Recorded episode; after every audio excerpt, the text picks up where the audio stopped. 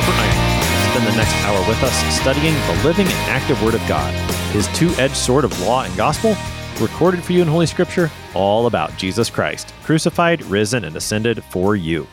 Thanks for tuning in this morning here on Worldwide KFUO. Christ for you, anytime, anywhere. I'm your host, Pastor Timothy Appel of Grace Lutheran Church in Smithville, Texas. Thank you to our generous underwriters on Sharper Iron, the Lutheran Church Extension Fund, where your investments help support the work of the Lutheran Church Missouri Synod. Visit lcef.org for more information. And Luther Classical College, a college for Lutherans by Lutherans, opening in fall 2025. Learn more at lutherclassical.org. On this Thursday, July 14th, we're studying Psalm 31. The Lord is the refuge for his people to him they can safely commit themselves. To help us sharpen our faith in Christ as we study God's Word today, we have with us regular guest, Pastor Sam Wirgau. Pastor Wirgau serves at Bethlehem Lutheran Church in Ossian, Indiana. Pastor Wirgau, welcome back to Sharp Iron. Good to be with you. Pastor Wirgau, what should we know as we prepare to look at Psalm 31 this morning? What kind of context is helpful? Yeah, this is a, a pretty familiar psalm, I think, for a lot of people. Uh, it, it's um, you know, we divide the Psalter into uh, typically into five books, uh, and this one would fall in the first book of the Psalms, uh, which encompasses Psalms one through forty-one. Uh, its authorship is David, uh, which he's the primary author uh, of the Psalter in general, but especially of the first book of the Psalms. But um, Psalm thirty-one as well. We know that all these psalms have kind of their own categories or genres. some overlap so we do find that, but this one is categorized primarily as a psalm of, of lament. Uh, compared with uh, psalms of praise, royal psalms, uh, and, and, various other ones. Uh, so this one uh, we'll see kind of with the context of the psalm or the whole, whole looking at the psalm as a whole, really is speaking um, concerning the sufferings uh, that the psalmist, that David's encountering, but in the midst of that, also then his his faith in the Lord uh, and in the steadfast love of the Lord, which that uh, theme of steadfast love will come up again and again. Um, this psalm, perhaps some uh, some say, might have been written during the events of Psalm, or sorry, First uh, Samuel twenty three. Um, if you remember that, that's the event where uh, Saul's forces are pursuing David, uh, and that plays in. You can kind of pick that up, perhaps with with some of the language that we see throughout Psalm uh, 31. Uh, regardless of whether that's a event or another one, we see kind of a whole holistic understanding of uh, what, what happened to David historically in 1 Samuel 23 is also related to uh, the Christian life of, of, of suffering as well. Uh, this psalm is really uh, kind of perplexes people as well uh, for two reasons, I think. The first one being that you have kind of verses one through eight that we'll look at, which almost kind of can stand on their own, uh, where you have um, the trouble and the plea for mercy, and then really the confession of God's deliverance. And then in nine, it goes right back into the uh, the uh, uh, confession uh, or the, the pleas for for help. Uh, that God would be gracious in his dis- in, in David's distress, uh, and it continues through that.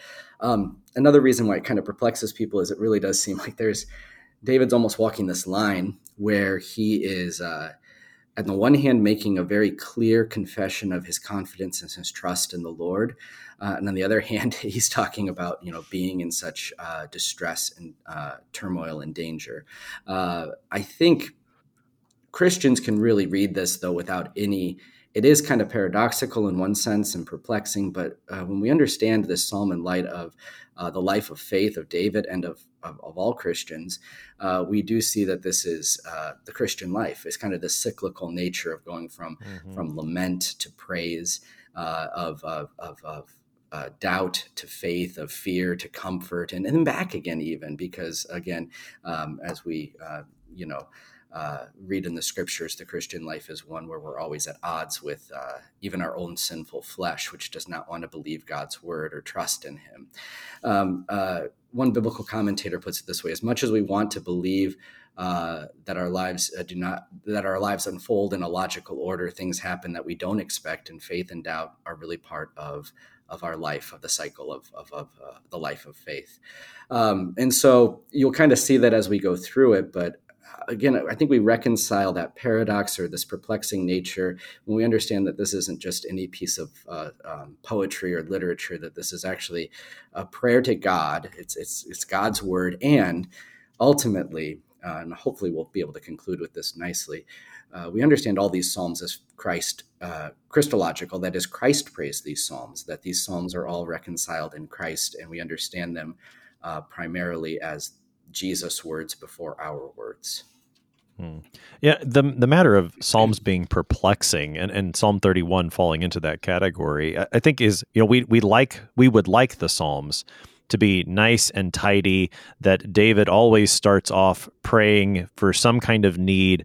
His prayer gets answered, and then he praises God, and then there's an Amen at the end. Mm-hmm but they, they just don't always work like mm-hmm. that. And and I think you know, as you said, this is the the Christian life, and so it and when we when we see the psalms you know functioning in in those two ways both as god's word to us that certainly teaches and and gives us christ but also then our prayers to god I think that makes a lot more sense to us. Like, well, yeah, there's times where my life isn't so neat and tidy like that either, and I'm praying both in in trust and confidence, but also in need and and not sure how God is going to answer. And and we, I mean, when we start to use the Psalms in that way, I think they start to, if I can say this kind of in air quotes, they make more sense. Mm-hmm, mm-hmm. Yeah, yeah, exactly. Uh, make more sense in the fact that we're understanding them with Christ as the key. Yeah. Christ as the key to it all. Yeah, yeah. So let's go ahead. We're going to take a look at Psalm 31 this morning. To the choir master, a psalm of David. In you, O Lord, do I take refuge. Let me never be put to shame. In your righteousness, deliver me. Incline your ear to me. Rescue me speedily. Be a rock of refuge for me, a strong fortress to save me. For you are my rock and my fortress, and for your name's sake, you lead me and guide me. You take me out of the net they have hidden for me, for you are my refuge. Into your hand I commit my spirit. You have redeemed me, O Lord, faithful God. I hate those who pay regard to worthless idols, but I trust in the Lord. I will rejoice and be glad in your steadfast love, because you have seen my affliction. You have known the distress of my soul, and you have not delivered me into the hand of the enemy. You have set my feet in a broad place. Be gracious to me, O Lord, for I am in distress. My eye is wasted from grief, my soul and my body also. For my life is spent with sorrow and my years with sighing. My strength fails because of my iniquity, and my bones waste away. Because of all my adversaries, I have become a reproach, especially to my neighbors, and an object of dread to my acquaintances. Those who see me in the street flee from me. I have been forgotten like one who is dead. I have become like a broken vessel. For I hear the whispering of many, terror on every side, as they scheme together against me as they plot to take my life. But I trust in you, O Lord. I say, You are my God. My times are in your hand. Rescue me from the hand of my enemies and from my persecutors. Make your face shine on your servant. Save me in your steadfast love. O Lord, let me not be put to shame, for I call upon you. Let the wicked be put to shame. Let them go silently to Sheol. Let the lying lips be mute, which speak insolently against the righteous in pride and contempt. Oh, how abundant is your goodness, which you have stored up for those who fear you, and worked for those who take refuge in you, in the sight of the children of mankind. In the cover of your presence you hide them from the plots of men. You store them in your shelter from the strife of tongues. Blessed be the Lord, for he has wondrously shown his steadfast love to me when I was in a besieged city.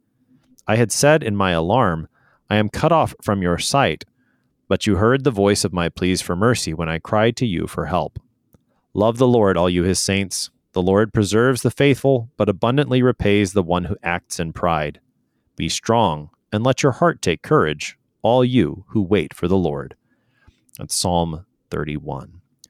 Pastor Wirgau, I think you really do see the the structure that you were talking about, verses one through eight, and then verses nine through the end. That you do really see that back and forth, and how each you know has a certain uh, unity to it. But the whole psalm certainly, I, I think, goes together. So I'm looking forward to, looking at this with you. Take us into the, the first two verses of the psalm. Yeah. So uh, David starts this psalm with the plea for rescue right, right off the bat. Uh, in fact, actually, it begins with right, right at the start uh, with a confession uh, that he takes refuge in the Lord. Then comes the, the plea don't let me be don't let me be put to shame. Uh, and so there's this this plea for rescue, this the plea directed at God. Uh, God is position, petitioned to be this refuge, deliverer, rescuer, a rock of refuge, a strong fortress. So very much the imagery drawn up is that uh, you have God as this this uh, this place of, of both rescue and a place of, of refuge. Uh, and that's really going to be neat what he does um, towards the end of this psalm when he directs that to the uh, to the sanctuary, which we'll get to. Uh, but notice that uh, in verse two, uh, he says, "Incline," or no, in verse one, sorry, he says, "In your righteousness, deliver me."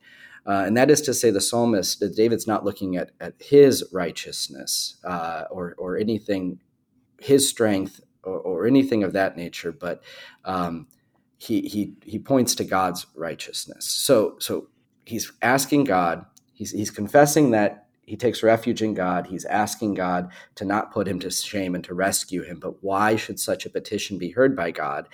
Uh, and the answer is that it's in his righteousness, uh, in Christ's righteousness, or God, the Lord's righteousness that he has delivered, which is really central, I think, to the whole psalm uh, in particular. Right off the bat, we're talking about why can we approach God? Why can we ask these things? And David makes it clear in your righteousness, do this. Now, Luther talks about this. He, does, he writes, uh, it does not say in my, but in thy righteousness. That is, in the righteousness of Christ, my God, who becomes ours through faith and by the grace and mercy of God. Uh, again, this is so central to the under, proper understanding of the Christian faith, proper understanding of how we understand this psalm, and how we can actually call upon God, uh, both through the Psalter and our in our prayers and petitions to God, but even the prayer life of the Christian church. Why can we call God our Father? Uh, it's through faith in Christ Jesus. By faith, we have His righteousness. Yeah, and, and that just uh, we've seen this before. We we recently looked at Psalm 24 and there this the the word righteousness was in that psalm and that righteousness was a gift in Psalm 24. And here again it is the Lord's righteousness that forms the basis. So it, it's it's wonderful to see how often that comes up within the Psalter this word righteousness and we see it being used in the same way that it gets used throughout the scriptures what God does for us sinners, his gift to us there it is yet again in verse 1. How does David continue into verse 3? Yeah, when he gets into kind of 3 through 5, we have David moving from um, really from these petitions to this confession. I think this is, is a beautiful way of saying, um, uh, saying to, back to God what we believe uh, who we believe he is and what he has spoken to us in his word. So we kind of move from petition to a confession, specifically confessing God's character and his care, uh, where uh, he was previously called upon to be a refuge and a deliverer, etc. Here he is confessed to not only be those things, but to be those things for David, right? For you are my rock and my fortress, and for your name's sake, you lead me and guide me. Um, there's something to say uh, the the personal nature, I think that that that David confesses here, which we in faith as well confess, that not only is God a rock, not only is a fortress, but He's promised to be that for us. That we put the my on there, uh, draws it home to us in the midst of our need and our distress. And then He says, uh, similar to how he talks about your righteousness in verse 1. Uh, in verse 3, he speaks of your namesake. Uh, and that might be very familiar to those, of course, we're very familiar with the 23rd Psalm. Uh, and in the 23rd Psalm, very similar language is, is, is used uh, in Psalm 23, verse 3, where he says, He restores my soul, He leads me in paths of righteousness for His namesake. Now, I kind of have two points for this when we talk about what does that mean for your namesake? Well, the first thing is we look at this as, as, as God's reputation, His good name. That is, it's similar to what He was doing uh, previously in, in verse 3 um, to call God what he is. Uh, this is what who God has told us he is in his word, his promises. It's throwing those promises back into his ears and saying, Here, this is who you've promised to be. This is your reputation. And so uh, do it. and, and I think faith prays with such boldness and confidence so that this is for the sake of the Lord's good reputation. But we also must not get the understanding that we are the ones who make or break God's reputation or His name. His name stands; we don't change it, right? Uh, as Luther says in the um, uh, the the Lord's Prayer um, uh, with the first petition, "Hallowed be Thy name." Uh, you know, God's name is holy in itself, but what faith prays is that it be made holy among us. And how is God's name kept holy uh, through uh, the the the teaching, pre- pure preaching and teaching of his of his word. So um, so again, for God's namesake is a beautiful confession, throwing the promises of God back in back into his ears as we petition him. Uh, he's he is uh, holy in himself. He, he has his name in himself. So to refer to the name of the Lord or for something to be done for his namesake is another way, again, of just recalling these promises of God. And, and again, I kind of mentioned God's word name and God's word are not separated from one another. We don't separate God's name from his promises and who he has re- been revealed. Um, and so God's proper work in the promises of God is this steadfast love that David's calling upon, his mercy, his being a, a refuge and a rock and a, and a fortress. Um, and, and, so uh, that's kind of what, what David's driving at here. And again, what we pray as well, uh, that calling upon God's steadfast love is, is in his um, righteousness and for his name's sake. Hmm. Yeah, yeah. I mean, I'm I'm recalling what Jesus talks about praying in His name. I think there's there's a related conversation we could have on that, and and of course you brought out the first petition, also the second commandment about not misusing the name of the Lord. Here in in such a prayer is the true hallowing of God's name, and this is the true proper use of God's name is to call upon Him according to His promises, which David continues into verse 4. In verse 4, we have the image of a net. What is the image of the net? How does David make use of that? Yeah, this is kind of interesting because we kind of switch up the metaphor a little bit here when we get to verse 4 when he says, You take me out of the net that they have hidden for me. For you are my refuge. Now, not only do we introduce a new metaphor, we introduce kind of a new character here. Uh, they, right? They, uh, and who is the they? I mean, um, we're talking about rescue. Now we get a little more specific about those who are trying to ensnare or trap.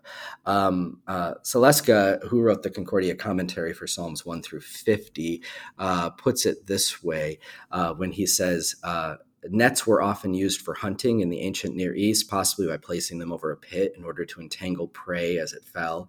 Uh, but the image of enemies hiding nets to trap the faithful is formulaic in this psalm as well as other psalms.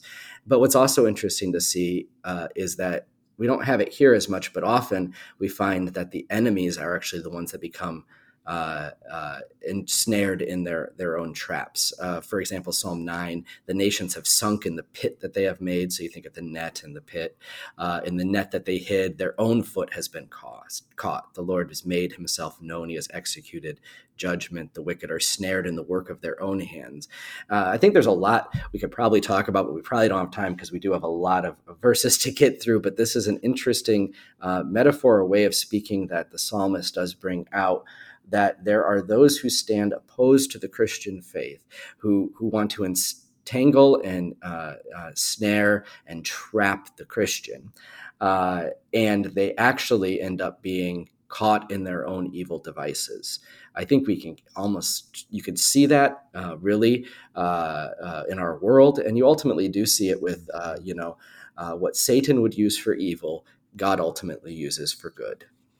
Mm, yeah, you know, you're you're right. That's a pretty big theme in the Psalter and also elsewhere in the scriptures where you see the Lord turn the traps that the enemy set for his people and they become traps for the enemies themselves. And that I do think that that is behind the image here even if it's not made entirely explicit within this psalm. As, as the prayer goes on, there is a prayer concerning what the Lord would do to the enemies. It doesn't involve the nets so much, but still the Lord is the one behind it. Mm-hmm. Now, verse 5 of the psalm is probably the most well known part of it.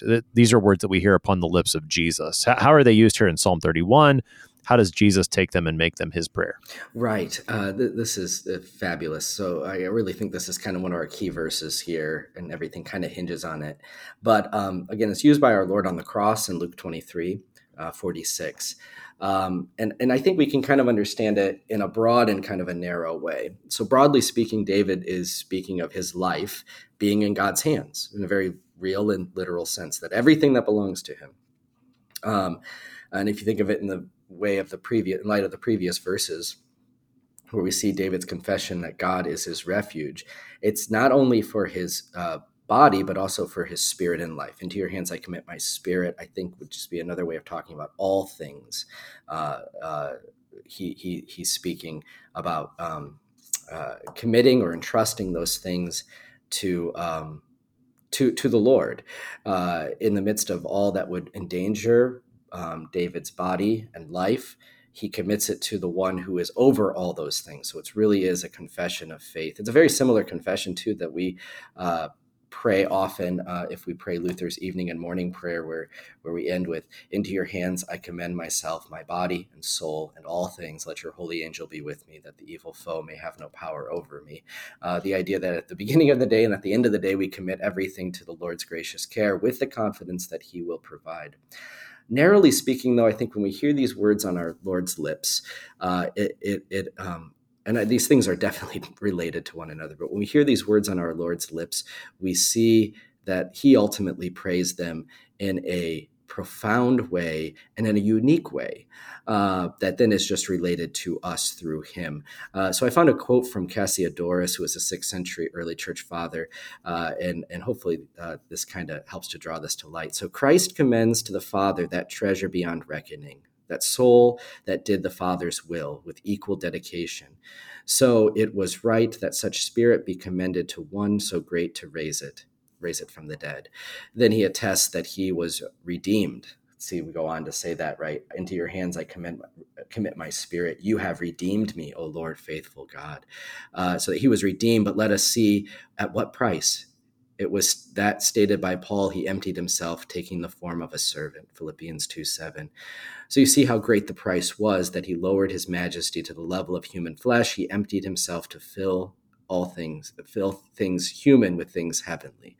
So when we kind of see those two things together, our Lord's words and then our prayer, uh, we see how closely they're related. Uh, so so that we have this not only do i commit my uh, spirit to the lord and entrust in him i do it because christ him on the cross committed his very life and gave his very life emptied himself so that i would be redeemed we commit uh, our spirit and david commits his spirit to the lord because he's been redeemed by Christ the crucified. Uh, so we've been redeemed by the blood of Christ. Christ's death for our sins means we commit our very lives to his keeping, regardless, or actually, really precisely because of our lament and our trouble and our enemies all around us. So we, we turn back to the fact that we are baptized children of God, baptized into the death and the resurrection of Christ, marked by ones redeemed by Christ the crucified, so that, again, as we pray and, and the evening and morning prayer, Martin Luther, or even in just our regular prayers, uh, we commend, commend, commit ourselves to our Heavenly Father's care, uh, both in body and soul. Mm, yeah, I mean, and seeing the prayer on the lips of the Lord on the cross is such a such an encouragement because we know that He is the one who has redeemed us, and we see we get to see the results of that prayer as well. That you know, when the Lord Jesus committed Himself into the Father's care, the Father raised him from the dead. And now that we are in Christ by virtue of baptism, his righteousness covers us. We know the same is true for us when we commit ourselves into the Father's care. No matter what befalls us in this earthly life, we know that we will be raised as well. And so, I mean, we get to see that really just fills this prayer, as you said, which we pray every morning and evening along with Luther. It fills it with such a, a confidence no matter what may attack us in this life, whatever the nets may be, that we we are safe in God's faithfulness. Mm-hmm. Amen. yeah. So take us into to verses six and following, Pastor Wirgau. Yeah, it'd be good if we can uh, maybe try to get through this first part before the break. Um, so, so this next section, we got six through eight, uh, is a continual confession now of joy uh, in God's rescue. So this idea of committing everything to the Lord's care and, and this confession of being redeemed by by the Lord, uh, then issues forth in this uh, in this uh, confession really of joy and of trust uh, in the Lord. So uh, it, it, it, six has I hate those who pay regard to worthless idols, but I trust in the Lord. That kind of dichotomy or comparison, right? so that the idea that there are those who who trust in idols. Um, uh, but our trust in the Lord. I mean, this is a first commandment thing, right? It's, it's very much fear, love, and trust in God above all things. And Saleska talks about the worthlessness of idols, which requires protection. The idols require protection. Uh, contrast sharply with the trustworthiness of Yahweh, uh, who protects, right? So the Lord is above all things, above all creation, and He is the one who protects. Um, likewise, this idea of hatred that he has here, that he hates uh, uh, uh, those who pay regard to worthless idols, uh, is really set uh, against those to hate those who um, who trust worthless or regard worthless idols, is really to oppose those who oppose the Lord in His ways. And then, second, he goes into seven and eight to talk about this idea of rejoicing. Um, uh, rejoicing uh, in the Lord's steadfast love, his said. Mm-hmm. Uh, uh, and always, when we talk about that steadfast love, I haven't picked up on already, uh, it's, it's, it's always directed at the grace and mercy of our Lord, founded in the death and resurrection of Christ for the sins of the world. Uh, that's how we know that the Lord's love, and that's how we know the Lord's love is, is, is steadfast. Uh, and additionally, then David confesses and rejoices that the Lord has seen, that he has known, that he has delivered. I really like those um, kind of uh, uh, verbs that are associated with God, uh, that uh, he rejoices in the steadfast love because, first of he has seen my affliction. The Lord sees all things. He knows what you're going through. He's known the distress uh, of the soul, and he also has then delivered, uh, not delivered into the hand of the enemy, but delivered and set um, the uh, David's feet or our feet in in a broad place, which a broad place is compared to a narrow place, and the Psalms use the idea of narrow place elsewhere to talk about a place of danger or trouble. The broad place means a safe and secure place uh, that that the Lord has has has placed David and set him uh, in safety. And again, I think we're going to see that in the next section very much defined towards the Lord's um, towards the Lord's sanctuary, towards the tabernacle. Mm. I, I, really appreciate you bringing out those verbs that the Lord does, and I, I think that also emphasizes the contrast between the Lord, who actually can do something, and the worthless idols who can't. They don't get any verbs because they can't do anything. Right. The Lord does get verbs because he does do something. So we're talking about Psalm 31 here on Sharper Iron with Pastor Sam Wirgau. We need to take a short break, but we'll be right back. Please stick around.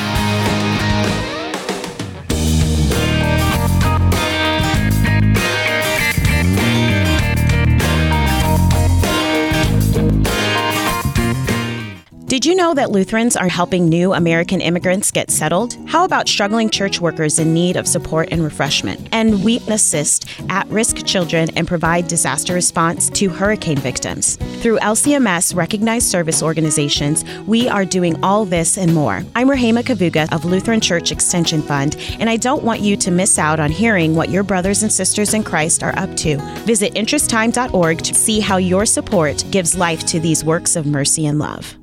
What do you think of when you hear the word college? Expensive? Liberal? Woke? Imagine a college that is affordable, a college that is unapologetically conservative and Lutheran, a college that won't take a dime of federal funding, a college that teaches the best of our Western heritage, a college where students grow in the Christian faith instead of leaving it behind. This is Luther Classical College, a college by Lutherans and for Lutherans. Visit our website, lutherclassical.org, subscribe, become a patron, and join the thousands who are making Luther Classical College a reality. Welcome back to Sharper Iron. It is Thursday, July 14th. We're studying Psalm 31 with Pastor Sam Wirgau. He serves at Bethlehem Lutheran Church in Ossian, Indiana. Pastor Wirgau, prior to the break, we made it through the first eight verses, which you, you pointed out at the beginning seem to maybe stand alone, almost like you could end the psalm at verse 8. But David doesn't. He keeps praying and starts revisiting some of the things he's already prayed about. What's the move he makes in verse 9? Yeah, so it turns again for these pleas of mercy uh, in the midst of distress.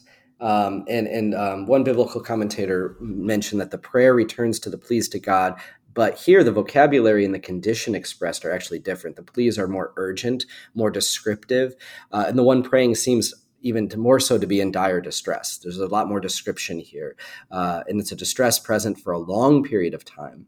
Uh, the trust expressed earlier is kind of eclipsed by great sorrow. And again, I think this brings us back to the cyclical nature, uh, which you see in the Psalter in general, where you have Psalms of praise, Psalms of lament, and they almost seem to kind of exchange with one another.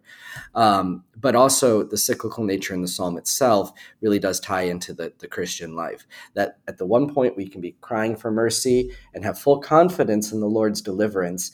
And again, uh, we find ourselves then in in distress, um, and which is where we find ourselves in nine. But again, with the confession, uh, the prayer to God, "Be gracious to me, O Lord, for I am in distress. My eye is wasted from grief, my soul and body also."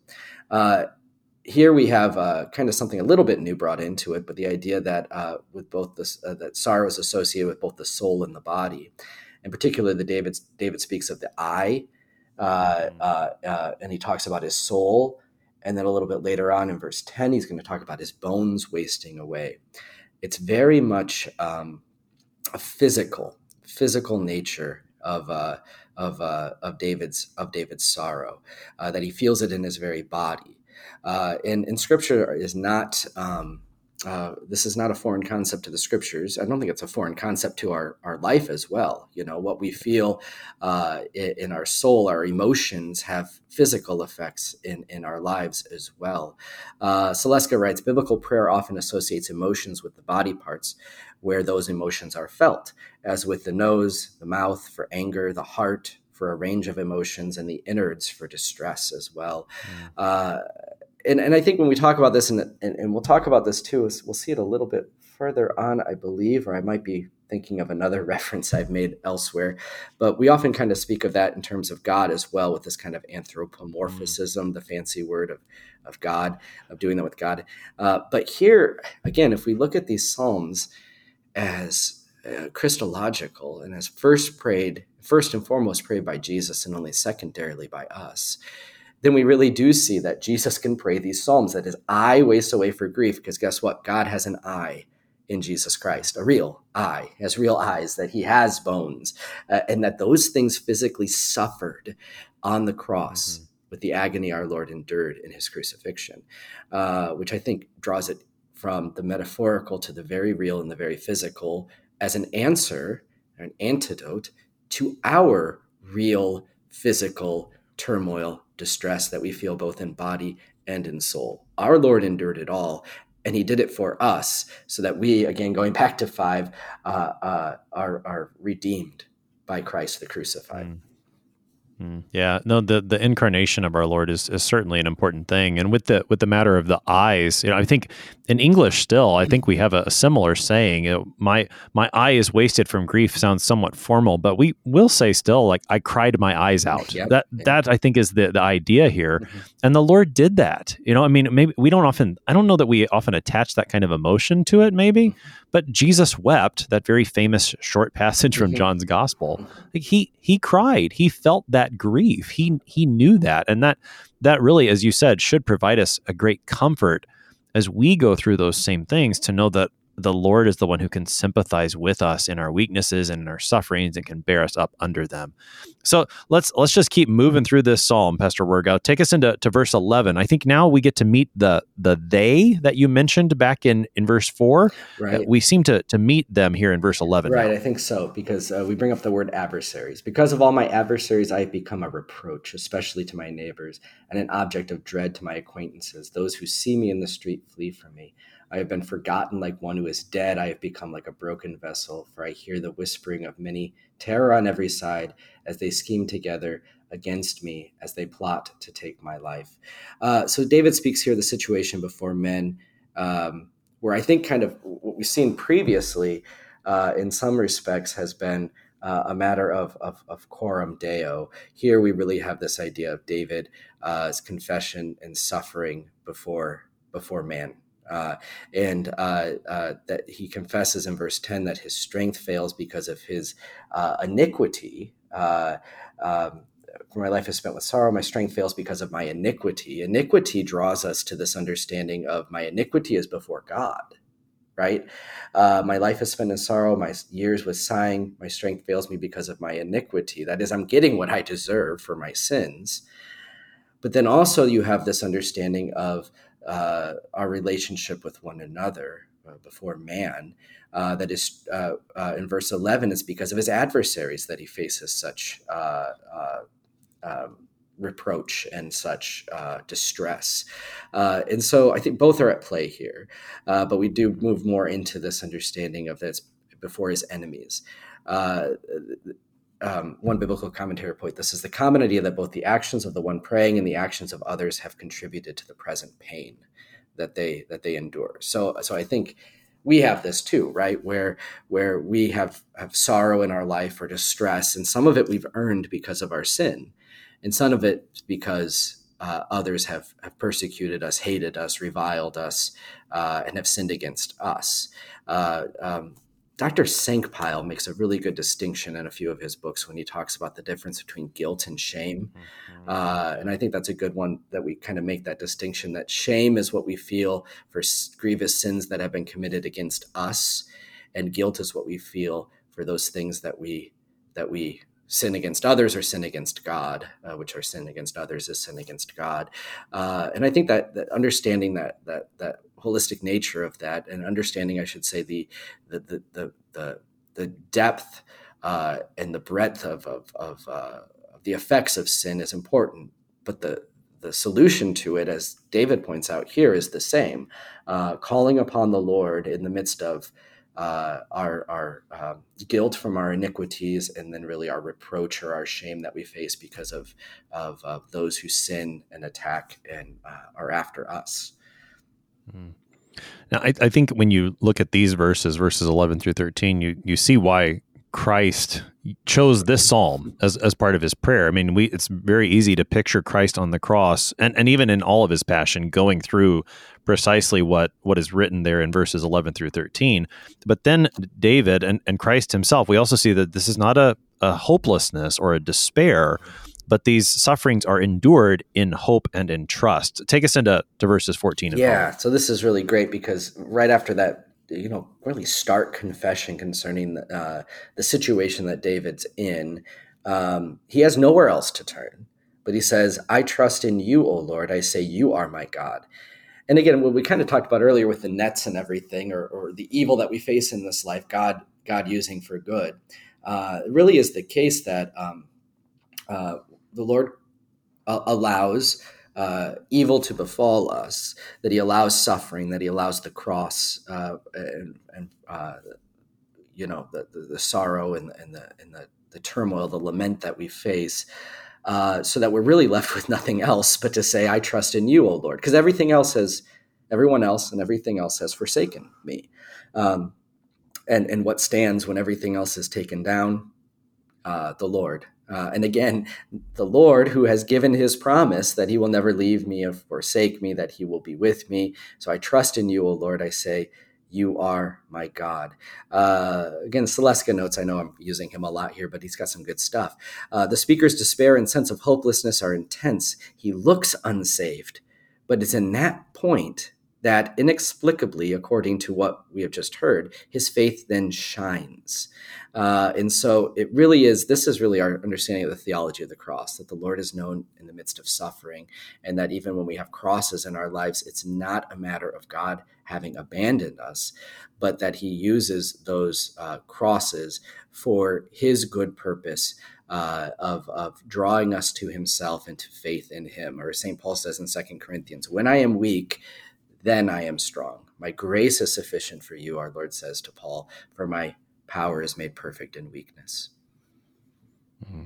Yeah, it's a, such hopeful verses here. You know, I mean, I trust in you. Talk a little bit about, well, in verse 16, there's a connection, I think, to the Aaronic benediction. Mm-hmm. And then the, the prayer that comes in verses 17 and 18. Yeah. So uh, in, in, in 16, you have, Make your face shine on your servant, save me in your steadfast love. Uh, and of course, that, uh, if draws our kind of attention to number six, uh, where um, well, let me find it really quick because it's worth reading the whole thing here, where where God God directs the priest to give this this benediction to the people of Israel, and I think actually we'll see a really cool connection here too. This is exciting. All right, so uh, number six and twenty five. Yes, so the Lord spoke to Moses, saying, "Speak to Aaron and his sons, saying." Thus you shall bless the people of Israel. You shall say to them, The Lord bless you and keep you. The Lord make his face to shine upon you and be gracious to you. The Lord lift up his countenance upon you and give you peace. So shall they put my name upon the people of Israel, and I will bless them. So, this idea of the face shining upon the people, uh, this is really uh, uh, a way of, of speaking, or, or, the way that Aaron uh, and, and, the, and the priests of Israel blessed the people to say that God's face isn't hidden from them, but it shines upon them. And of course, these very familiar words uh, are what are spoken uh, to the people of God at the end of the divine service with the, with the benediction uh, upon them as they go out, that the Lord's face would shine upon them. But notice the connection between the face shining upon and the whole of this blessing and God's promise that he by this shall put his name upon his people. His name will be upon his people. And we just saw that when we were looking at verse three, right? With the idea of the Lord's namesake. Again, this understanding of the name of God, his word, uh, his gospel being in our ears and upon us so that we are blessed in that. And again, that's uh, the confession of the of David here to have the face his uh, the Lord's face shine on his servant and to be saved in again that steadfast love that steadfast love mm-hmm. that we ultimately yeah. see uh, in the work of Christ for us. Hmm. Now, uh, what does David pray for in verses 17 and 18 then concerning both himself and then the wicked, his adversaries? Yeah, so this is a this is kind of uh, interesting that we have here. Um, da- David's confessing um, in six uh, in 17 oh lord let me not be put to shame for i call upon you let the wicked be put to shame let them go silently to sheol again we've seen this in, in, in bits and pieces here where uh, god's call the, david's calling upon the lord he doesn't want to be put to shame but uh, that his enemies would actually be the ones to go down silently uh, to Sheol. So, so David's praying again for this rescue, uh, for the face of the Lord to shine upon him, uh, and and it's praying against his enemies that they would be defeated, that they would be put to shame, that they would go silently down to Sheol to the de- to the deep, that their lying lips would be mute. Uh, again, that speak uh, uh, untruth, that speak falsehood uh, another biblical commentator writes uh, the additional elements here is that there are petitions for God to act against the enemies.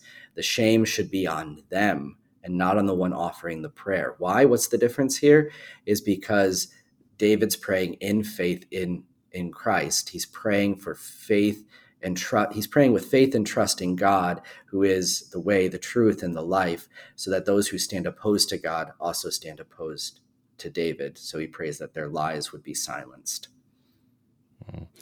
As David moves in the prayer into verses 19 and 20, he begins to speak of, of God's goodness. Again, a very, very hopeful and joyful confession that he makes yeah, it's it's it's it's it's great. Uh, so he moves back to this confession and thanksgiving, really looking again at the character of God and His goodness as revealed in His Word. Uh, God's goodness is also described as being stored up, which I think is really fascinating. I didn't go too in depth into mm. this, but to understand that that you know, I think of Psalm twenty three, "My cup runneth over." This idea that that it's not a limited supply here of the uh, uh abundance and the goodness of God.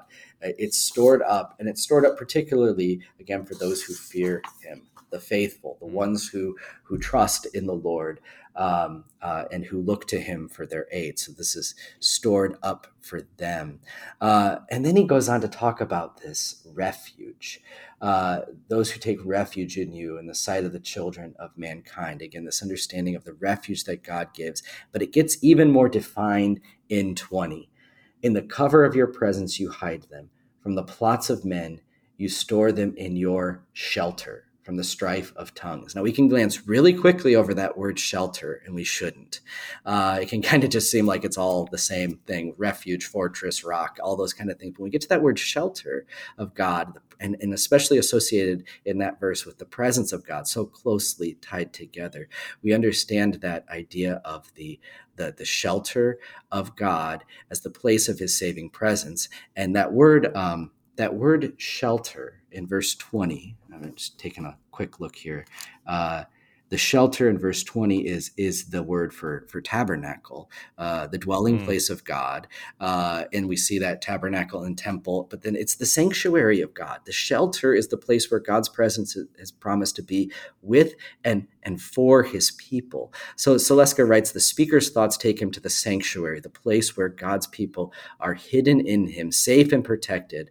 Though they might appear vulnerable which we'll see here in the next few verses uh, they are hidden where god is present, and that is, he is present in his word and sacraments, and there he is most nearly available to the senses, to seeing, to hearing, to touching, and to partaking. And I think that's a beautiful way to understand it that, that the rescue and the refuge of God is not in some ab- merely abstract sense, but God has placed his saving presence and power and might for his people in means and in a place. Mm.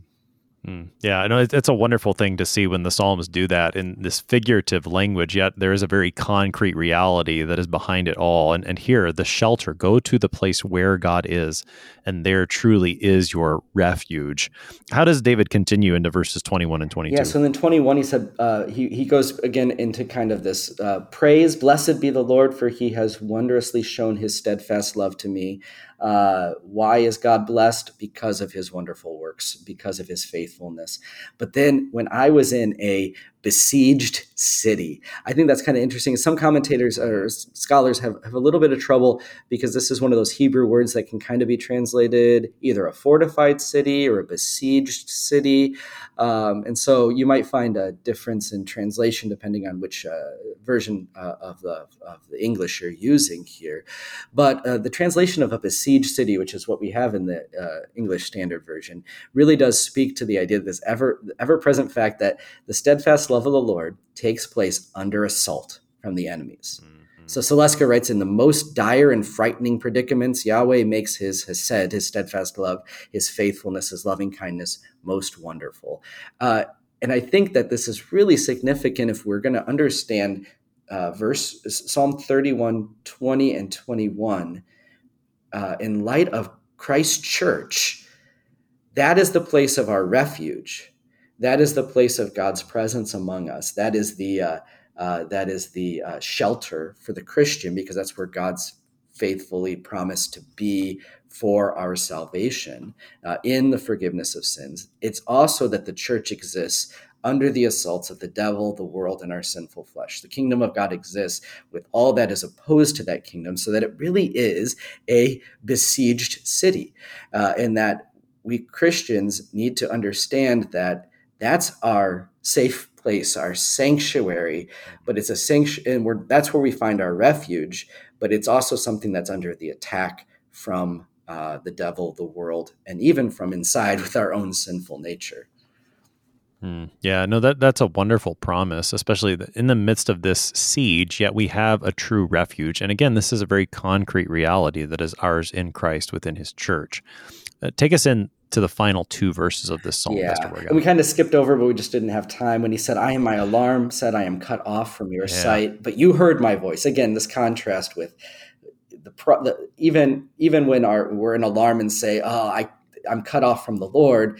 He continues to hear our voice and our pleas for mercy when we cry for help. Then in 23 and 24, it actually kind of moves from uh, addressing God to addressing the people. It goes from kind of this uh, praise of God to to an exhortation. Um, it's directed to the the saints, uh, and they're called saints there. It's, it's wonderful. It's directed to the people of God. So because of all of this confession of of of, of faith, we uh, exhort, love the Lord, all you His saints, because the Lord preserves the faithful. He abundantly repays the one who acts in pride and then this last uh, bit, be strong and let your hearts take courage. The Lord, the, the your there being the saints of God. Be strong, let your heart take courage, all you who wait for the Lord. This exhortation uh, to wait for the Lord right here at the end is, is so uh, significant. And uh, similar language is used in Psalm 27. There's many times where Psalm 31 and Psalm 27 I've prayed in hospitals with the sick or with the dying, mm-hmm. uh, especially those who are in uh, dire straits. And, and to end it with saying, wait for the Lord. Take heart, let your heart take courage, all you who wait for the Lord, because that is the Christian life.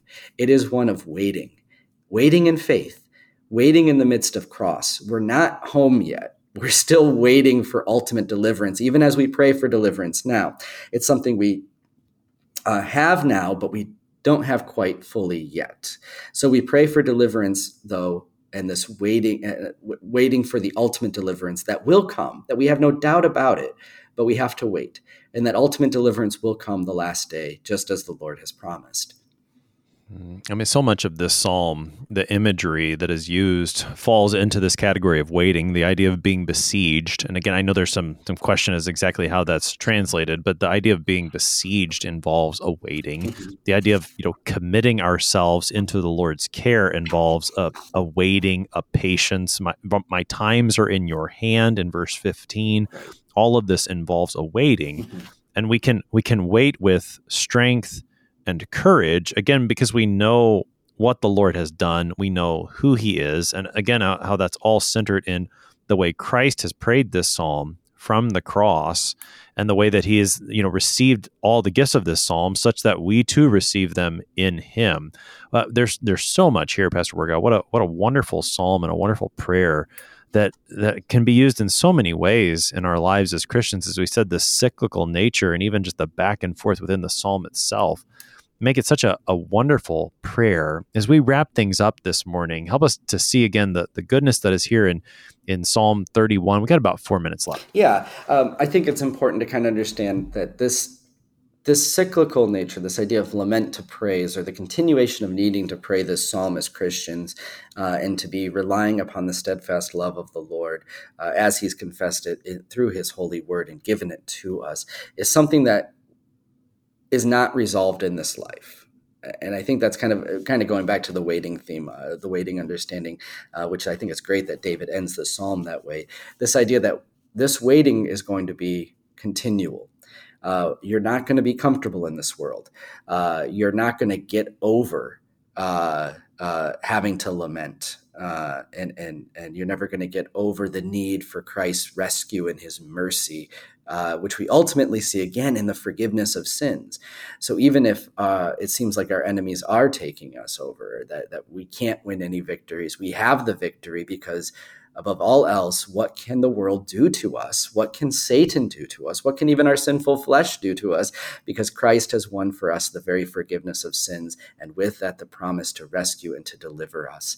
I want to kind of close, if it's okay, again, since I've been quoting him this entire time uh, from Saleska's commentary, because he has a beautiful way of kind of closing out uh, the psalm as a whole and kind of the cyclical nature, kind of the uh, back and forth that we have here uh, in David in this psalm.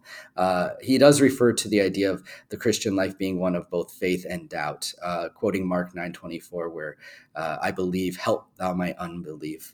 Uh, but also uh, in Romans 7, with this understanding that I li- or, I delight in the law of the Lord in my inner being, but I see in my members another law warning it, warring against the law of my mind. Right, wretched man that I, who will deliver me from this body of sin. But but Saleska ends this way The life of faith is a life lived between sorrow and hope, joy and sadness, death and life, but it's a life that ultimately looks forward to the resolution of the ambiguity, ambiguity that now characterizes our life.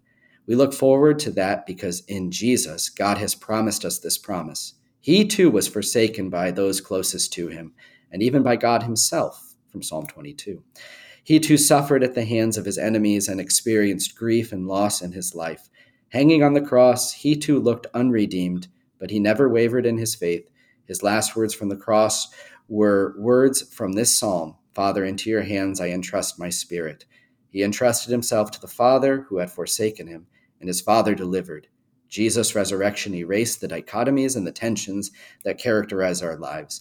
Uh, and so that's Saleska. And as another great uh, pastor uh, friend of mine put it, because Jesus is raised from the dead, everything is okay. Pastor Sam Wirgau is pastor at Bethlehem Lutheran Church in Ossian, Indiana, helping us today with Psalm 31. Pastor Wirgau, thanks for being our guest today. Always a pleasure.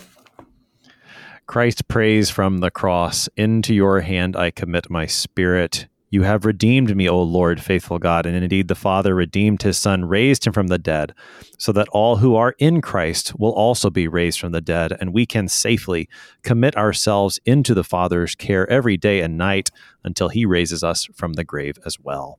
I am your host here on Sharper Iron, Pastor Timothy Appel of Grace Lutheran Church in Smithville, Texas. Thanks for spending the morning with us. Talk to you again tomorrow.